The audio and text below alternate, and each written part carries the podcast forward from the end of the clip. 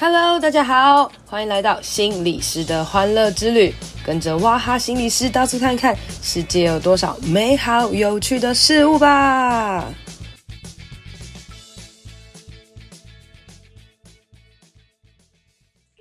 Hello，大家好，欢迎收听心理师的欢乐之旅。今天我要邀到了我们的睡眠大师加硕来跟我们聊睡眠啦。就是之前我们呃前面有某一集已经在聊到关于这个有没有好好休息呀、睡觉等等的。那我个人觉得那个应该算是我的 Podcast 里面我这个前三名喜欢的专辑。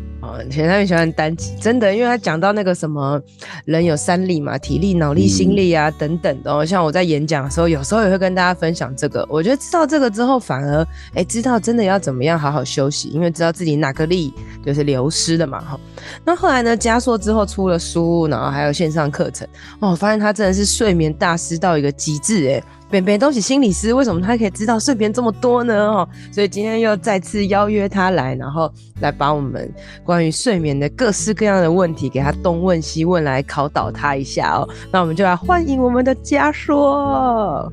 Hello，我哈，Hello，各位听友，大家好。那很高兴我们又来到这个节目哈。那就像我哈刚才说的，去年我们录了一集，那也不应该，应该是今年，然后对对，今年。到了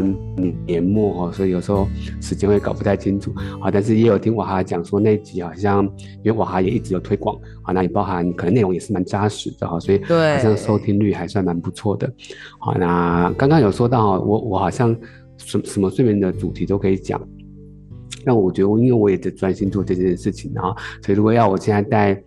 任何一个个案玩桌游，我可能就没办法像瓦哈这么专业了啊，所以也许就是我觉得现在心理学啊，或者是心理师的呃次专科或专业领域，我觉得越来越分得很细了。好，在这个过程中，你有可能就可以在这个领域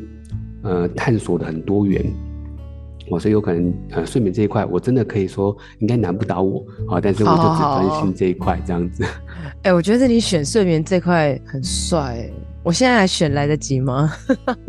可以啊，可以啊，因为说真的，进入这个领域的人 现在也还没有很多。反正有各式各样的专业，那嘉硕就是专门对睡眠这个专业哦。那为什么我们一开始会开玩笑说啊，就是啊，这个好厉害哦？因为我不知道大家有没有觉得，就是这世界上就是失眠的人越来越多。我自己觉得，就是现在营养师很夯，因为大家都要减肥。然后还有失眠产品越来越多，因为大家都失眠。那因为我自己就是大家也都知道，我是一个幸福睡觉人嘛，就是睡再多也都可以一直睡的人这样子哈。然后我我前阵子刚去西班牙嘛，然后很多人线下我的 FB 的照片哈。然后我去西班牙的时候，我就认识了很多的团员，我跟团有些团员我就发现大部分人都失眠的，然后甚至有些人是。认床啊，或者是什么？那我记得我那时候出门的时候，我就带了一盒益菌宝嘛，就是消化的那个。我想说，哦，这个出门就是可能没有办法好好吃饭，可能一定会就是要要顾肠胃，我就带了的这个。后来我就发现，哇，好像带好心情也蛮重要的。我们就发现很多人，嗯、每一个人哦，人手都有药，哎，呃，什么史丁诺斯、赞安诺，然后什么安安心平还是什么，就大家就。开始聊天聊各样的药，才发现哇塞，大家都失眠呢。所以加速，我们来聊一聊关于这个呃旅行失眠好了。你觉得旅行失眠的人蛮多的吗？在你的个案啊，或是你的经验当中？嗯很好，所以学接下来我们来聊两个部分呢。一个就是旅行之中，如果你认床怎么办？因为这包含旅行的失眠嘛。对。好，第二个是我也许因为是西班牙嘛，哈，所以相对的会有时差。没错没错。第二块我们就来聊时差，因为它都跟睡眠这个主题有关。好，认床哦、喔，我先说哦、喔，大多的人应该都要认床，因为不认床反而奇怪，因为你在自己原本的环境。很熟悉，很安全，好，那实际像华哈说的，你可能就是那种很睡得很好的人。说真的，如果就统计上来讲，你也是极端，极端。我是比较容易死掉，就是发生危险，或是对 对对。如果就演化上来讲啊，对对啊，所以这个也是呃各有各的好坏了哈。但是说真的，因为现代的环境。本来就不会容易有危险，危险到要死掉的那种灾难，比如熊要追你啊，这种没错没错，呃，大自然的问题。所以其实现在的人应该要习惯安全啦。啊，但是换句话说，自己的环境应该是很安全的。所以到了呃国外，陌生的床，甚至是陌生的呃旅行的伴侣，因为有些人可能是不认识的，这样跟团，好，那所以应该本来就是启动一个危机，好，所以我们说叫战逃反应。所以那个晚上通常睡不好，我先告诉大家哈，要要有个要有一个心理的准备，甚至一种心理的接纳。第一天晚上睡不好是正常的，当你这么想的时候，你就不会焦虑。你真的睡不好，你会说啊，因为大多的人应该都是这个样子，不要把自己放在很糟或者是怎么会这样的这种心态。好，所以第一个先接纳，本来就有可能会认床。嗯，但第二个，通常这个认床不应该是很多天，好，因为你稍微熟悉这个环境以后，应该就会越来越好。好啊，所以但是除非旅行，就像这种，应该会一直换房间了。对，换房间，这就是第二个问题是，如果一直换，你每天都换一个环境，你又失眠。我们这边有个呃小技巧哈，通常如果你确定你要是这种呃长时间的旅行会一直换房房间，你要在出国前至少三天，最多到一个礼一个礼拜，你特别要在台湾哈，就自己的环境哈，不见得是台湾，睡前要养成很固定的仪式，甚至顺序时间点都越越一致越好哦。例如你可能洗澡，你可能会做某些动作，洗完澡。呃啊，例如你睡前固定有些仪式，好了，洗澡，洗完澡可能让自己听一个音乐，或者做一些我们说的放松训练。接下来甚至闻一个舒服的味道，好，就像娃哈这样，有搞不好可以吃一包益生菌，让它的 顺序固定。好，我强调最后一个动作，顺序固定。那不可以吃巧克力，对不对？对，但不能让自己亢奋，不能吃 巧克力，不能呃点点点一包盐酥鸡这样子，对，就是要做让自己平稳下来的动作了。对，然后最后一个动作是我鼓励戴眼罩，啊，就是做完这一二三那个动作，戴上眼罩，戴上眼罩以后，你这些动作接着要睡觉，大脑变成一个连接。好，那我自己的经验也是这样，我的我知道出国，我第一天也会睡不好，我睡出国前，我睡前就会养成这个仪式。那我自己的经验，包含个案也跟我回馈，他做完这几个动作，大概也提醒自己已经要睡觉了，而且戴上眼罩以后，有时候在半夜醒来，因为眼罩盖着。他会搞不清楚自己在哪里，到底是身处异地的这个旅行的过程中，还是在家？甚至多数的人可能会误会我是在家里，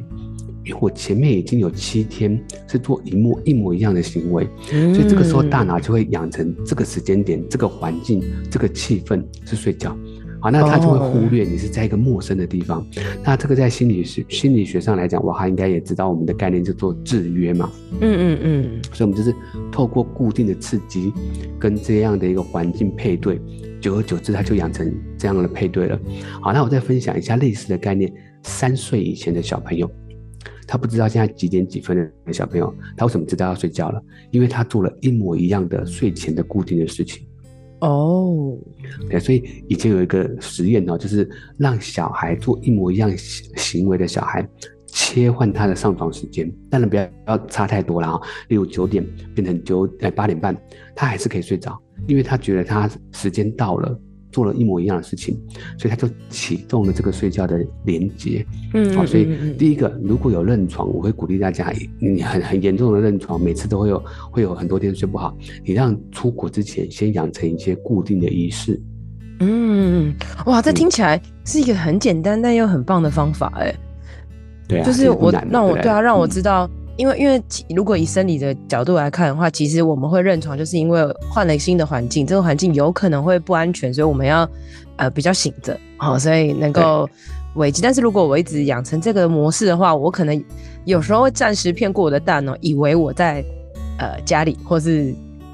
给我自己这种安全的这种感觉，这样子。对，我觉得我还用这个词蛮好的，就是我们有时候要骗一下自己的大脑，对不对？对啊，大脑就是需要拿来骗的。嗯、对啊，但我觉得是认床是一个啦，但有些人也其实是本来就长期失眠，所以他再加上睡。就是出国，他就更难睡，然后再加上时差，嗯、再加上什么各式各样的，我就几个呃认识几个团员，就觉得哦，他们好像很累很辛苦这样子，然后再怎么样的一个调试哦。我们现在讲坐飞机好了啦，我这一次去程跟回程啊，我去程是晚上，就是可能十点多十一点上飞机，然后所以就坐了十几个小时，然后到了那个呃西班牙的时候，大概六六七点就开始玩了。这样子哈。然后呢，下晚晚上六七点，早上早上。啊，早上六七点，早上六七点，然后就开始玩一整天这样。嗯、然后我当天玩乐的这身心状况是很好的，因为你知道出去玩就很开心嘛。嗯、可是我发生一个很奇妙的事情，就是我去程第一趟，就我们有在那个伊斯坦堡转机，我去程的第一趟哦，大概十个小时，我没有睡着哎、欸，我是真心想睡，但我睡不着，我难得之失眠，你知道吗？那但是我觉得可能是因为坐着，因为我脊椎侧弯就比比较比较比较不舒服。然后我的朋友是睡到死啊，然后呃回第二段的时候，他换了另外一台飞机比较小，然后我那段大概是四个小时，我那四个小时就是熟深度熟睡，所以以至于我一整天西班牙就玩得很好。然后回程的话呢，回程的话，呃。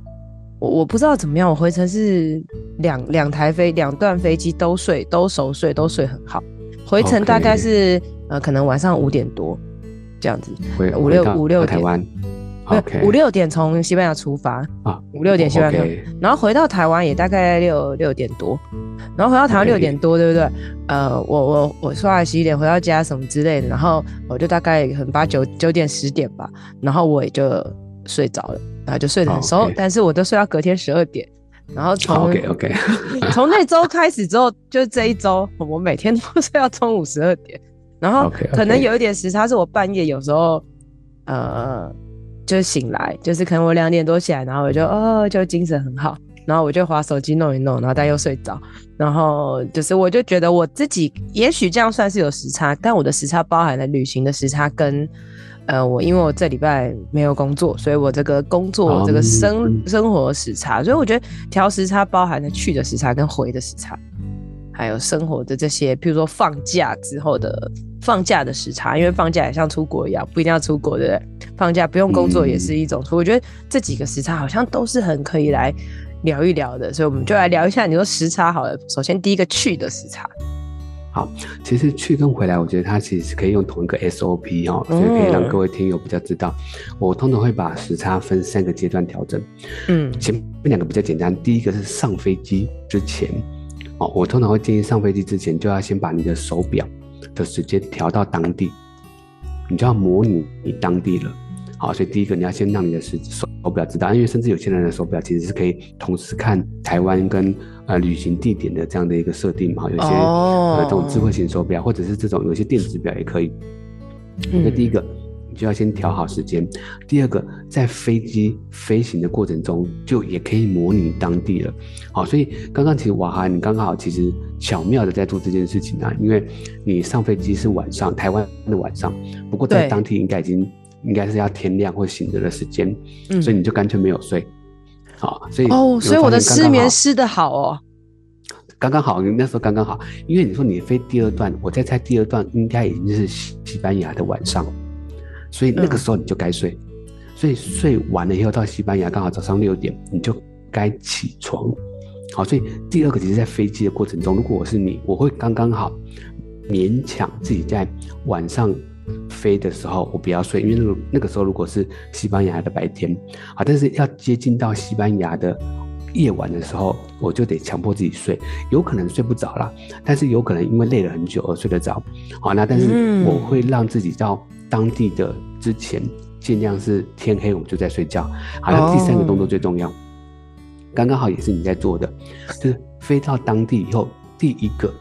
遇到的白天的太阳。一定要照满一点，就是让大脑透过太阳知道哦，我已经到当地，而且是天亮了。如果你的身体你是在台湾要睡觉，它就会把睡觉的荷尔蒙，我们叫褪黑激素，透过光、嗯、太阳的光去把它压抑下来。嗯，好，所以其实比较好的，我自己通常也会挑那个飞行的时间点，到当地最好是一大早。嗯，你就得开始有行。行程啊，因为尤其是我跟团，好，那你就可以跟着旅行团有行程，一定会照到太阳。对。那换句话说，如果你的旅行的计划飞到当地刚好要晚上，这是最讨厌的。嗯、哦，真的哦。在对，你有可能在飞机上稍微睡了一下，结果到当地，欸、天又黑了，到了晚上，那个晚上反而睡不好。嗯，因为在飞机上已经睡够了，到了当地，然后。可能又到了晚上又要睡，啊，但是如果是这样也没有关系，你再隔一天早上就算睡得不好，早上还是要早点起床，去照一下充足的太阳，甚至你可以跟比你的团员们都早起床个半小时到一小时，好，开始出发行程之前，你就照满满的太阳，提醒大脑你已经切换到当地的这种呃日夜节律了。哦，或者三个上飞机前，在飞机的当中，或者是下飞机，啊，所以一样，如果你回到台湾，好要。出回来之前就要先调时间，好，然后在上飞机的时候就已经模拟在台湾的时间，回到台湾的当地，好，那可能是晚上了，但没关系，我们就睡一下。但是，一样，第一个太阳，好，就是你如果说你隔天睡到中午，那这个是唯一可能不够好的地方，啊，因为隔一天我会建议 早上起来要照太阳，所以也会让你后面几天好像都没办法早点起床，好，但也有可能就像刚才娃哈说的，因为你这几天可能年末了。刚好没有排太多的行程，本来就可以睡到晚一点，那就没关系。但是如果你回来，可能隔一天或隔两天就要工作的，我会建议一样，第三个步骤，照到当地，好，就回来台湾最早的那个第一天的太阳，照满一点，照半小时甚至一小时，提醒自己，OK，我在一个这个日跟夜已经。切换到这样一个新的模式的情况之下，好，那你的身体之中就会在时差的这种影响之下会变小了，好，所以我们我们说还是会影响，但是我们把那个影响变小到可能半天一天就可以把它调回来。哦，所以其实是呃提早一点起床，然后出门把太阳晒一晒，然后调整自己的这个状态，这样子。对对，不能像我这样睡到中午。对啊，但是因为你的生活条件目前允许嘛，好，所以我们说。影响我们睡眠的其实有三大系统，好，所以这个就是其中一个叫做生理时钟，嗯，好，有可能是你的这种作息乱了，好，那当然我们还有另外两个系统嘛，有一些人是比较紧张焦虑的清醒系统，还有一些人是可能白天不够累的恒定系统，所以不得不说一个人睡不好，我们要看这三个系统，所以我们在临床上也会在第一次的会谈花点时间去评估你的睡不好是哪一个问题，但是如果你很明显。是因为出国，是因为时差，好，当然你就要赶快调这个时差，它就偏生理时钟，好，所以这边当然就一样，稍微那个说明一下我们的课程哦，课程的特色就是在这这里，因为每个人睡不好不一样，所以我们会在一开始，好，所以我们现在也有一个线上问卷，好，所以大家就可以透过线上问卷去知道你是刚刚说的这三个系统哪一个系统出了问题，嗯，你就会对应你专属的治疗，好，所以就像刚才瓦哈说的，如果这些团员们他是因为生理时钟的时差问题，但是他睡前赶快做放松，就不是对的方法，因为他这个时候时间点没有对，嗯，你再怎么样透过放松，他没有对症下药，好，所以我们一直强调要对症下药，好，所以如果换句话说叫我，好，我是固定十一十二点睡的人，我晚上八点要去睡觉，我这个时候八点去做放松，我也没有用，因为那个不是我睡觉时间点。好，所以我要做的其实是应该是要把时间点调到正确的，好，所以找到问题再去做对应的治疗，就像刚才时差也一样，好，所以有时候你说真的吃药是辅助啦，但是如果你调整了对的生理时钟，它有可能就可以比较快速的改善。好，那另外一个概念是，如果真的因为旅行而短暂的用药，我我其实不反对的，好，因为这是一个生活蛮大的变动，嗯、你用药先让自己稳定，但重点是回来以后。就要赶快恢复到正常，甚至不要一直长时间用药。好，所以我觉得药物其实还是有它的帮助的地方。嗯嗯。可是你看这样再回来哦，因为你说我这个条件嘛，因为我这个礼拜比较轻松一点哦。那我的朋友他其实回来这一半，他是年末，他反而是非常忙的。哦，然后我就感觉到我们两个的所谓的时差的问题，因为你知道，如果睡不着啊，有时候就会聊天嘛，对不对？或是可能会讲话一下或什么，然后有时候就。可能平常，譬如说大概十二点多睡，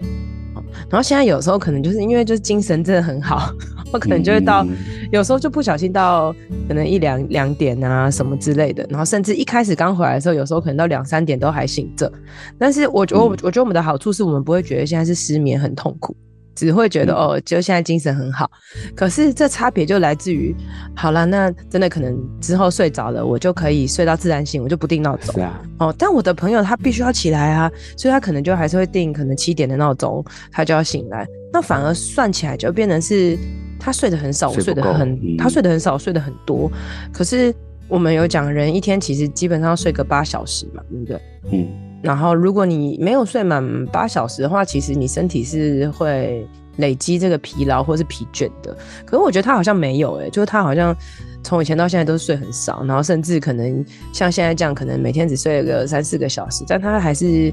精神很好，状况很好。可是这长久下来，是不是其实也是需要做一些调整，或是有差的？是啊，因为如果他有时候我们应付短期的压力或状况。啊，我们稍微睡短一点，其实你的精神还是可以，因为我们睡短一点，你还是有所谓的深层睡眠。啊，但是如果你睡得不够长，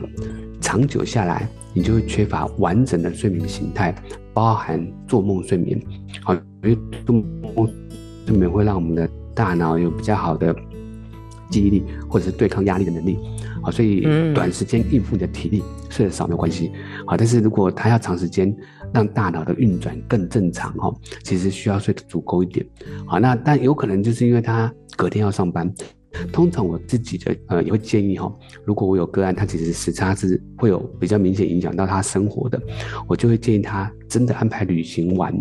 隔天不要立刻上班，就是例如他的假啊多请一天，或者旅行稍微缩短一天，让隔天可以稍微有点弹性。好，那所以隔天也不是说就。睡到中午十二点，然后我会建议，好，平常上班如果是八点，隔一天你可能可以多睡个一小时，好，也许到八点九点，但是你要出去外面照到足够的太阳，一样让大脑知道，OK，我已经回到了台湾，好，是一个呃早上七八点就有太阳的这样的一个国家，好，那所以我就会在旅行后多有一天的空档，我自己是这样啊，如果是出国稍微远一点的地方，我就要么就不请天假。因为我就回来，呃，还有另外一个概概念是我我我觉得旅行回来，就像我还有说的，其实拍了很多照片，你你其实需要稍微回味回味一下，好，所以我觉得马上上班其实有时候那个心情啊，心态调试也是，对对对，对，所以我觉得我都会多留个。一天的假，啊，那天早上出出出门照照太阳，甚至接下来我们稍微整理一下行李嘛，至少让家稍微恢复一下，因为回来一定很多的行李呀、啊，很多的这种纪念品，嗯、所以我觉得其实需要一点时间稍微缓冲一下，但是加上睡眠医学的角度，回来以后照到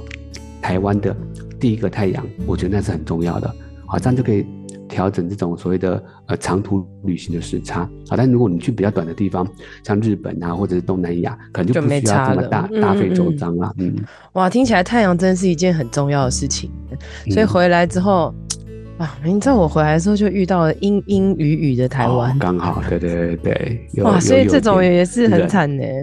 对对对，所以其实哇，太阳的影响真的很大哦。而且我我在讲我我刚刚讲那个朋友啊，所以他就那边开玩笑讲说，他是不是有扫眠基因啊？就是到底有没有这个东西？就是我我的人生不需要睡到八小时，我是极端子，有这种可能吗？嗯，他睡眠的长短其实还的确是跟基因有关。好，所以有可能的确像他说的，他搞不好天生就是这种短睡眠基因或长睡眠基因。好，但是这个几率其实是低的啦。啊，所以他也许也许可以真的评估看看。那但另外一个观点是，他真的每天都睡四个小时，但他长时间的可能十年二十年，白天都没有任何影响，他的大脑的运转也很正常，情绪表达也很正常。好，那身体的状况也很正常，那就有可能真的天生短睡眠。嗯嗯，但是大家还是不要轻易赌啦，我们还是先走一个健康路线，就是好好睡满八小时，好好呃晒完太阳啊等等这种东西才是比较正常的。嗯、好，我们跟江硕刚刚讲了，就是关于这个时差嘛，然后做一些调整，我们就发现一个很大的重点就是要晒太阳。对，那其实当我们这样讲，不是每一个人都会出国啦。哈。那如果遇到假期，嗯，其实我觉得假期的睡眠时间也是要调整，因为未来快要过年了，对不对？嗯，那没错没错。对啊，你看过年的放假有几天啊？十十几天吧，对不对？哦，今年比较少哎，今年我刚才才看到那个年历。很少吗？从嗯，今年比较少，因为我都搞不懂，因为我在从十二月底就开始放假，对对你 你就特别长这样子。但我记得应该是我刚才才看，呃，今年的过年比较特别，好像从小年夜就开始放，好，那好像是二月八号，好，那我记得不到一个礼拜啦，没有像之前那样会跨过两个六日，哦、好像是从礼拜四放到下一个礼拜的礼拜三，嗯，好，所以没有那么长，不过还是，但是还是一个长的啦。嗯、那如果假设我们来讨论一下，就譬如说突然连假了，或者突然什么假，突然放了一个礼拜，哦，那那这个东西其实是不是睡眠上也会有很多的差异？有些调整需要注意的，甚至研究。哦，其实两天就有可能要调整了。好，那有个专有名词，我们叫做社交时差。社交的时差就是你你跟自己的这种作息跟外在的这个时间出了一个落差。啊，例如可能放假，啊，这个社会的你的社社交行行为就会变得比较晚。啊，但是你的时间点可能不见得会配合的好，就是这样子产生时差嘛。社交时差，嗯，对。所以就像我们真的出国一样。啊，但是你在国内其实也有可能因为你的作息变动。啊，那分享一个数据啊，这是我自己的指导教授，就是我刚才说课程的另外一个老师杨建明老师，他一个很经典、很精彩的论文。嗯、我们放假，啊，只要周休二日这样的一个概念，你只要连续两天晚起两个小时，啊，这是可能很多人很常见的，大脑就会记住晚的时间。啊，当然一旦他记住晚的时间的时候，他就会觉得我礼拜一。应该又要继续晚起了，因为他喜欢这个时间呢、啊。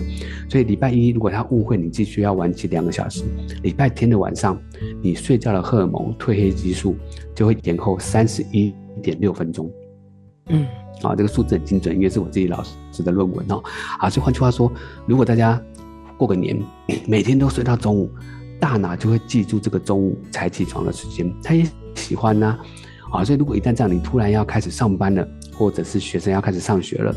要早点睡，大脑记住了晚的时间，他就很难早点睡睡着，所以一样，这个就是偏生理时钟的问题，好，所以他要怎么做？第一个，大家如果要补眠，我会建议啊，不要补那么多，我的至少至少我都会觉得有个限制，大概是一点五个小时，好，所以如果我平常是七点起床的人，假日我觉得我最多睡到八点半，但你的身体时钟不会跑掉太多。嗯。啊，但是如果你真的偶尔想要睡到饱，我会建议不要是最后一天，啊，有可能像这个春节，啊，那我们讲，呃，我们台湾有个习俗嘛，哈，就是守夜、彻底炸，好的，或者守夜以后，但是我们会讲初一早、初二早、初三困到霸，就是初一早点起床，可能有有有要拜年走春，初二也是，但初三你睡到饱，接下来我就建议后面又要再调回来。啊，就是你可以有一天偶尔偶尔，就像吃大餐一样，好让它稍微放纵一下，可是不要就乱掉了。嗯，好，那后面要再慢慢的回来。好，那回来的原则就回到刚才说的照光。嗯，好，那照光是大方向啦，但是照光如果要谈细节一点的话，我们要去谈几点照，几点照多久。好，它叫光照治疗的处方。好，但它就要客制化。好，那就有。可能就像我们刚才分享的，你可能就要去看书、看课程，去找到你身体时钟的弱点，因为你要去做一些睡眠记录。但是找到这个弱点以后，你就可以知道，OK，我几点照，照多久。它大方向大家就是不要补眠太多。那呃，要开工前几天哈，可以越来越早。我例如你有一天哦，可能补眠不到中午，OK，接下来要开工了，慢慢变成十点睡，哎。可以睡到十点，十点起床，好，或者是九点起床，八点起床，慢慢的跟上你要开工的那个时间，好、哦，所以我我自己是这样啦，我你说我每天都不补眠，每天都不多睡一点，也也也也不太可能，啊，不过虽然现在你要多睡一点，其实有时候也不见得方便，因为可能要也要顾小孩，小孩早起了就会把你带起来了啊，对，但是我自己就会有个原则啊，就是越来越早，嗯、啊，那也许刚好接到要开工的时候，不会有那种。适应不来的状况，好，所以就像刚才瓦哈说的，就算你人在台湾放假了，他还是会有这种所谓的社交时差，还是需要调整的。嗯，了解。所以社交时差，那我觉得我应该是社交时差的啦，或者是我有放假时差，或是我有年底时差的淡季时差，嗯、各式各样时差，我们都可以把它定义。但我我觉得，呃，刚刚听你讲一件事，我觉得很重要，就是。呃，还是要刻意的调整，慢慢的调整。譬如说，像我现在身体就知道啊、哦，我现在放假，所以我就觉得我要睡到爽，所以我每天都睡到十二点。那我就觉得，哎，其实基本上我就觉得蛮爽的，因为就是我没事嘛，可是，但我常常三不五时还是会想一下，就是如果我早一点起来，我应该早上可以多做蛮多事情的。嗯、至少我买了线上课可以看嘛，对不对？然后或者是很多书可以读，不然以前的出版社寄了很多书来都没有看这样哦。然后，那我就觉得，其实我我最近一大困扰就是不到十二点我就起不来。那那也许我应该要开始从十一点半、十一点、十点，然后慢慢去慢慢去调一下来，也是让自己有一些。呃，一点点的起床压力，我觉得 也是一个很好的调试啊，就不是说放假就是要给他爽爽睡啦。如果你还是有一点点 想要做一些事或是什么这样子，最后我们剩下一点点时间，所以我们就要请家硕来这个帮我们做个结尾，跟介绍一下他的这个线上课程跟他的书，好吧？两个好像是都是在讲睡眠，而且都买买线上课是来送书啊。啊，对对对对，我们现在的呃方案呢、啊，算是早鸟方案哈，所以如果大家有听到这里的，我有一个线上课程啊，它是跟我刚才说的杨建明老师一起合作的。那这个课程我觉得它有个很大的创新或挑战，我们希望大家听课的前面一开始就先评估为什么睡不好。好，所以我们会有个问卷，好，所以你填写完以后，你就知道你是八大睡不好的哪一个类型。好，接下来重点来了，我们针对这八大类型，给你专属的看课顺序。所以换句话说，你都是睡不好，啊，你跟另外一个人都睡不好，结果发现你们的看课顺序不一样，因为每一个人本来就有不同的睡眠问题。好，所以我们会有点克制化。那接下来第三个重点是，哎，你有很多的问题，但是你想要问专家，问我们。我们会有免费的直播时段，好，所以让你们可以好好的把你上课的过程中跟老师讨论，好，这也是慢目前很多线上课程可能没办法做到的地方，好，有时候你听完以后你很想问老师，但是你有可能不见得好找得到老师，好，所以我们第一个会有客制化的问卷评估，而且这个问卷是专业的哦，因为我们有申请这个政治大学的研究计划去确认这个问卷它的准确度，我们叫做研究的信效度嘛，嗯，再来就是你会有客制化的结果。跟你会有这个跟老师双向的互动的机会，好，那所以我觉得至至少我花了很多时间准备这个课程呢，我觉得我还蛮期待的，因为我觉得他做了蛮多的突破跟挑战，他、嗯、也很像，对，很像我们的临床工作，好，就是哇，跟我们都一样，我们就会有时候要面对个案，每一个个案来到你的面前，他的抱怨有时候和这长得很像，可是结果。构成的原因完全不同，好，所以不会同一套方法适用所有的人，所以我们稍微要变化，好，那这个就是我相信我还在带桌游也一样，一套固定的东西，但是来的人不同，问题不同，哎，玩起来组合起来就有不同的火花跟效果，好，我觉得临床工作，我觉得我自己最喜欢临床工作的地方就是这样，我们一直在变化，好，所以你说十年前我面对个案的方式跟现在。啊我觉得也开始在做变化。当然，就像刚才我还一开始提到的，现代的人睡眠问题跟以前又不一样。好，第一个，除了人越来越多以外，这也是我们课程想要强调的。十年前，大家的压力影响睡眠的比重比较高，但是现在，我觉得生理时钟的问题越来越严重。就像刚刚说的，有可能因为时差，有可能有因为轮班，或者是现在大家都有条件晚睡晚起。嗯，好、哦，你看以前二三十年前，你的阿公阿妈那个年代，他没有条件晚睡晚起，因为他晚上不睡觉，天都黑了，也没有地方去。对，所以现在的人有新的睡眠问题，所以这个课也是想要先抓现在的人，你的睡眠问题是什么？所以他稍微是比较新的一个角度。好、哦，所以我们里面也讲了很多这种这十年的研究，这十年的国内外的这些睡眠医学的发展，所以它是一个很新的一个课程，可以这么说，嗯。嗯，所以呃，加硕的课程未来我们就会放在这个这个资讯连接，然后大家就可以去上这个课程。然后呃，书其实是跟课程搭配的嘛，也是差不多的内容。对对对，哦，对，书也是一样的架构。那只是我们就就的确我们想要让学习更多元，好，所以我们有一本书，那也是在谈刚刚的一样的顺序。书的最前面有个测验，你评估完以后，你会有自己。对应的这个看书顺序，好，那但书就比较没有机会有这个双向的互动了。OK OK。但是现在我们想要包在一起，就是如果你是买书的，哎，买课程的，好，那就直接送一本这个书。好，但如果你对上课程比较没有习惯的人，好，你也可以直接从书取得相对应的这样的一个架构跟资讯。好啦，所以就是我我觉得啦，我跟老师的立场就是觉得这是一个很重要的方法，失眠的认知行为治疗，非药物治疗的一个方法。那它有没有可能让更多的人可以了解，好，所以我们就用了各种的可能媒介，嗯嗯嗯，好，所以你可以上线上课程，你可以看书，或者像我们现在这样子，好，我们可以在各种的 podcast 或者是报章杂志分享这样一个概念。好，那如果更多的人都有这些好的概念，有可能这个睡眠的问题就可以慢慢的从小，好、嗯、还没有茁壮的时候，就可以把这个睡不好的状况把它控制下来。好，就像我们今天分享的时差，其实很多人当初的失眠啊，例如他回想他几几年前开始失眠，就是因为一个时差没有调好，接下来开始害怕睡眠，开始产生各种的持续的失眠的因子。结果失眠就变长期慢性的。但如果你最早一、嗯、一开始，就像如果刚好听到这个节目的人，你们刚好是从某个国外回来，哎，赶快调了这个时差，也有可能一开始就把这个可能会放大的这个睡不好压抑下来，或者是修正下来。那我觉得这是一个很很棒的一个推广。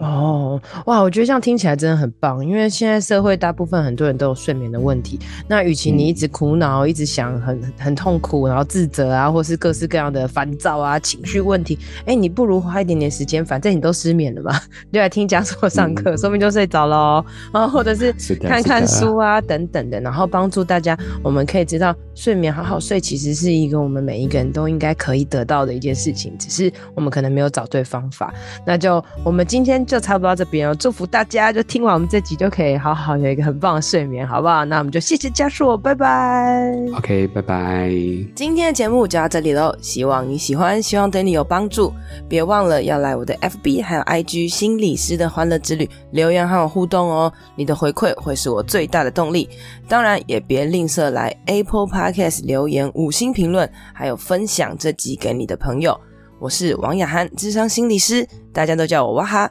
我们下次见，拜拜。